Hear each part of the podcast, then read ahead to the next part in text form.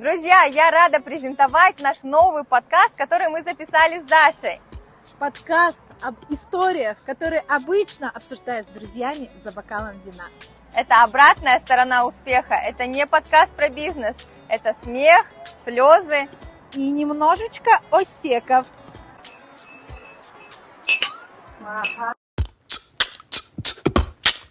Невинные истории.